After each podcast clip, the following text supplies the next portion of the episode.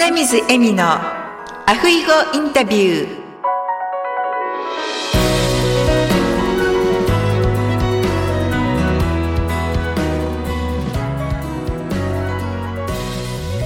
アロハアロハ就活エッセンス in ハワイ。ハワイカイルワ在住のライフスタイリスト花水恵美です本日はホノルル在住の中村誠一先生をゲストにお迎えしております。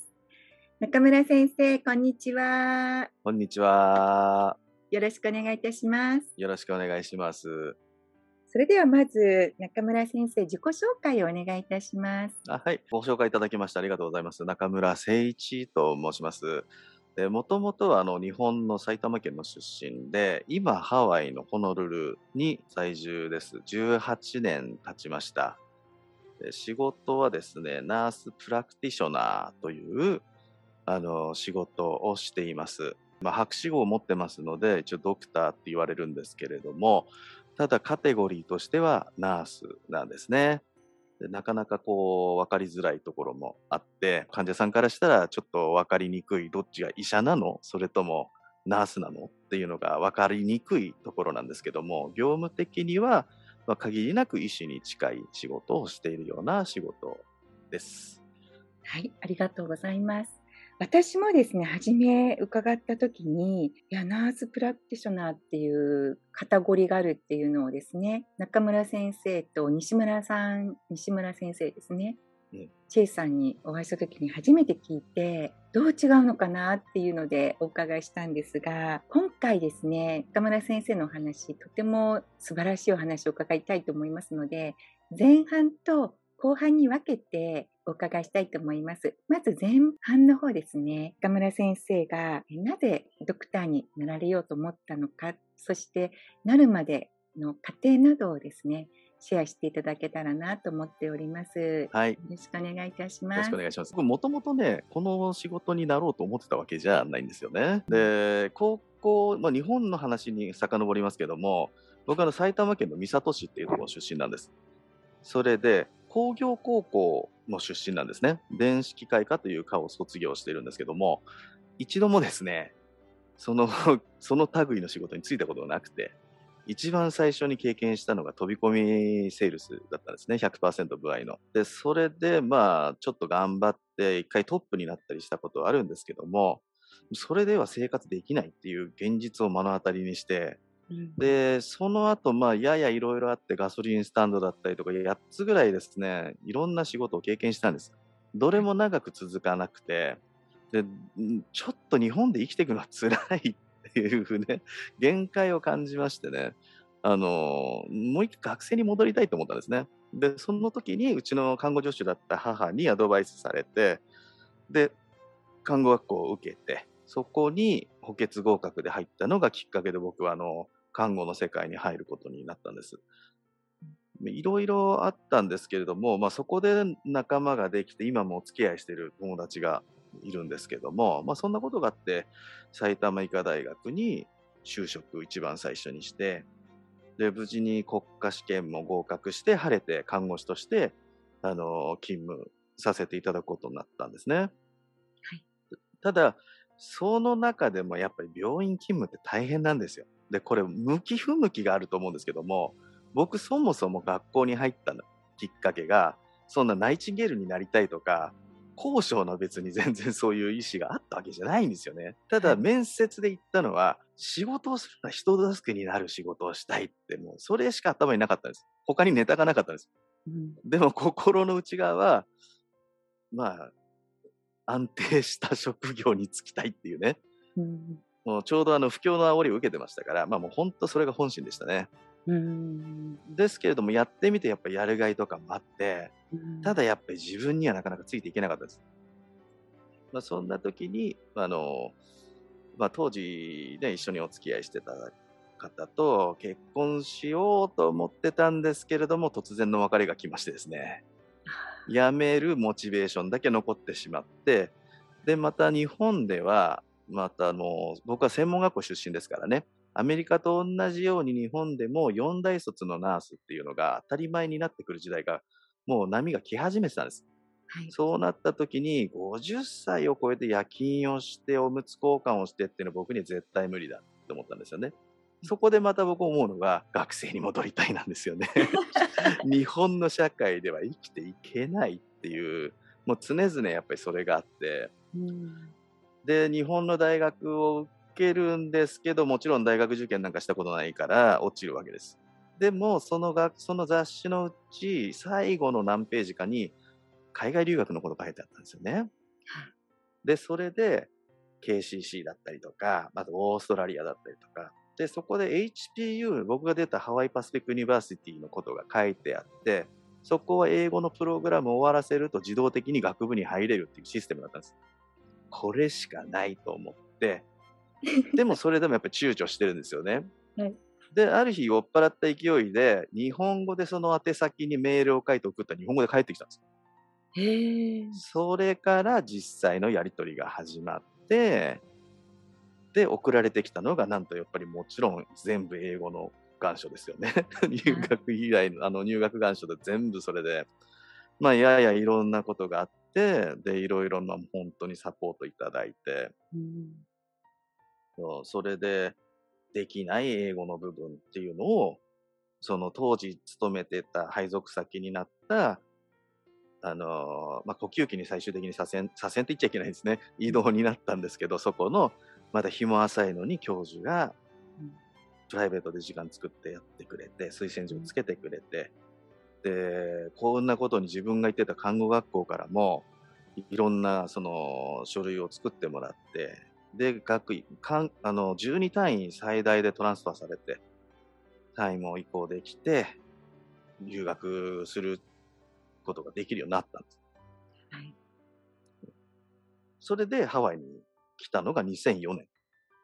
そうなんですね。そうなんです。なのではい、僕は英語も全くできなかったし、本当にゼロです。受験勉強したことないから。うん。読み書きできないし、もうそもそも英語なんて全然分かってなくて、うんで、プラス友達もいないところから始まったんで、もう本当にゼロスタートだったんですよね。はい。まあ、そんなところで、えーアメリカ、ハワイの生活が始まって、で、それからご縁にやっぱり僕はすごく恵まれる人生を今まで送ってきまして、まあ、そんな時でも、あの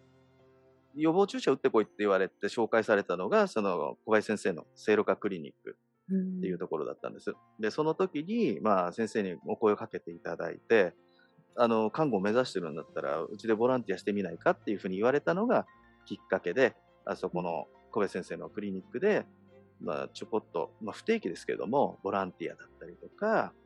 えーいろいろインターンさせていただいたりとかですね、今につながる、もう元になるような、えーお世話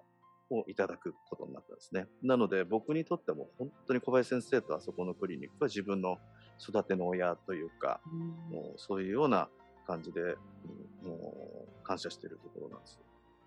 小林先生も素晴らしい先生ですよね。ええ、うんそうなんですよね。で、まあ、そ、そこからまずいろいろスタートしたんですけども、やっぱり英語ってできないんですよね、どう頑張っても。なので、最初はもう本当に ESL、あの、語学のクラスでやってて、もうクラスをパスするばっかりの勉強してたんで、語学力はほとんどつかなかったです。うんで、それと同時に、こっちの性看護師のライセンスを取るっていう方向の勉強をし始めなきゃいけなかったんで、それをやってたんですよね。はいで手続きにえらい時間かかるんです、これって。なので、その時間なんかの中に英語やったりとか、あと試験勉強したりとかっていうので、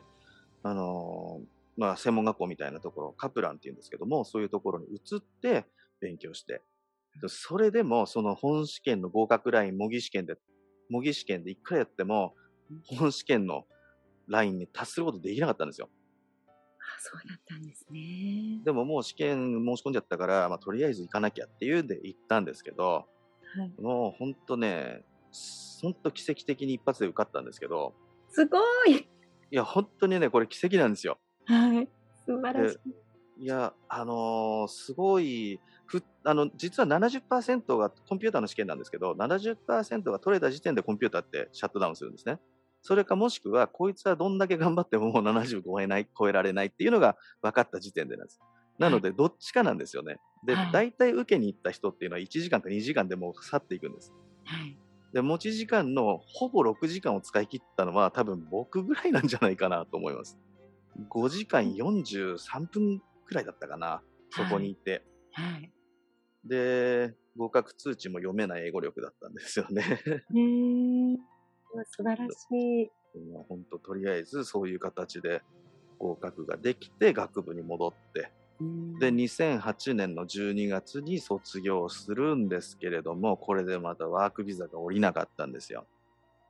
そうなんですね。まあ、ちょっとへんてこな弁護士にをええ雇っちゃったっていうのもあるんですけれども、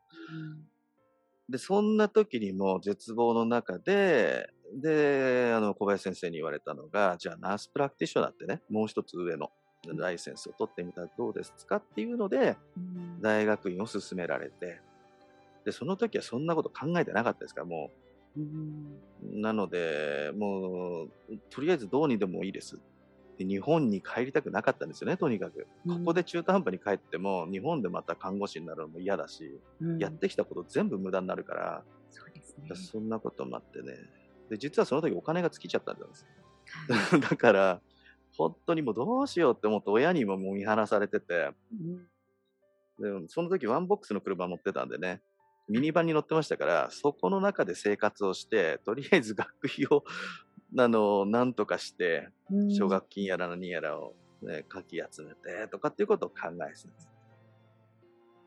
いろいろ、なね、苦労がありましたね。いやー、そうなんですよね。うんもうそんなこともあって、うん留学イコール結構資金力が滞在期間を許す時間になるから、稼げないじゃないですか、学生の時って。そうですね。僕はもうその時、学生の間はね、結構治験って言われる人体実験ですよね。はいはい。言えばまあ、あれによく参加してて、はい。まあ、今でもこのコロナのファイザーのやつは全部僕人体実験、その治験のはい。方から受けてて、うんまあ、3回目のブースターもまだマーケットに出てないやつですけどね、打ってるんですけども、はい。まあそんな感じでなんとか生活をサポートして生きてきてたんですよね。もう体張ってって感じですね。まあ、体張ってますね。イリーガルな、そんな、ね、違法なことはしてないですけど、はい。ね、宝くじでも当たって、ね、余裕自適だったらよかったんですけどね、まあそれでもなんとか生きてきて、うん。でまあ無事に大学院を卒業して、はい。無事ではないんですけどね、もちろん休学したりとか、まあいろいろ本当大変なことありました。うつ病になったりとか、あのちょうど津波の時ですよね。3.11の時、はい。ちょうど時期を同じくしてね、すごくあの課題が重なってて、うん。英語力がないところにその論文3つとかでもう完全に飛んじゃったんですよね。うんうんもう本当その時も、うん。あの先生のクリニックで勉強させてもらったりとか、その時いた甲斐先生っていう精神科の先生の方とか、はい。カウンセラーやってた僕の同じクラスメート、友達だったりとか、いろんな方に支えていただいて、まあなんとかうん。あの進むことができてね、はい気仙沼にもご星に行かせていただきましたけど、一応天地療法みたいな感じで、そうですね。そこの行ってた時に、浅井力也君って脳性麻痺の絵を描くね、あの車椅子のはい。あの画家の方がいるんですけども、彼らと僕家族付き合いさせていただいてて、その人たちがそこでご奉仕をするっていうんで、それに僕は、あの、まあ、介護職員みたいな感じでついていったのがきっかけだったんですが、はい。実はこの事件っていうかね、このことがきっかけで僕はあの、あ自分の与えられてる役割っていうのが、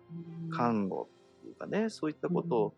なんだなっていうのをちょっと確信めいたものを、あの得たんですよね。ねその、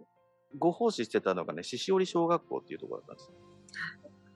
で、ここの学童教室で絵を教え、絵をみんなでね、同じ一つの大きな希望のリンゴっていう絵を描いたんですけども、うんその絵をみんなで作りながら、まあ、心のケアをしようっていうような絵を通じてのその企画だったんですね。で、子供たちだから、やっぱりやんちゃなんですよ。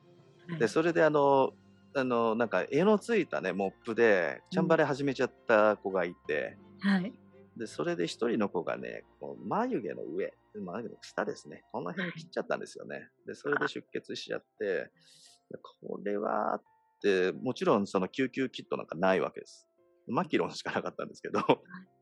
そのマキロンでも、とりあえず、まあ、応急処置、ファーストエイドして、で、まあ、6針、7針ぐらいこれ縫うなっていうので、うん。もうすぐ、あの救急外来のあるところに連れてってくださいっていうふうにいろいろ指示して、うん。で、それで戻ってきて、あの、まあ、職員の方とかお母さんとかに、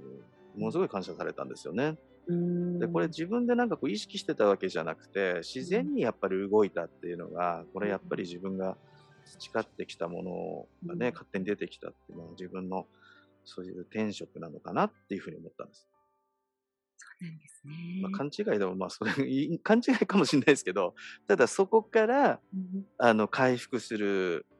うんあの、きっかけになって戻ってきて、うんで、復学して卒業っていう感じでね。はいで、そのままの勢いでいろんなうん勉強する仲間も与えられて、資格も1回で合格できてっていうような感じで、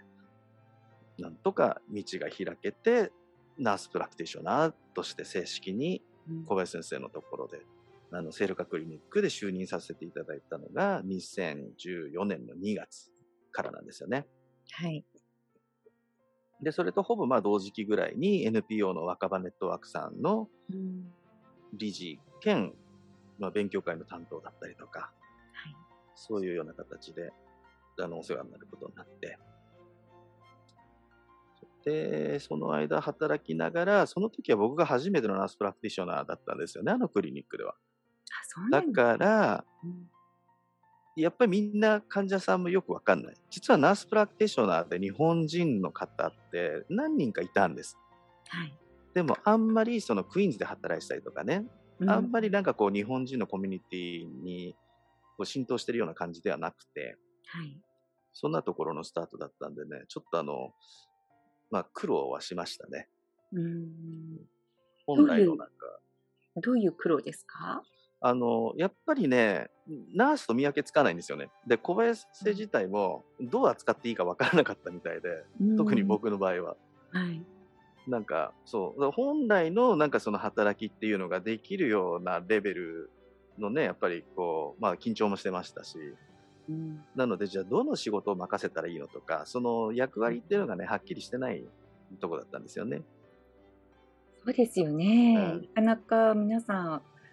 私も初めて聞いたときに、じゃあ、ナースとドクターの間なのかな なんて思ってたりしたんですまあ、けど。大体その考え方って正しくて、はい。大体ね、あのーまあ、要は、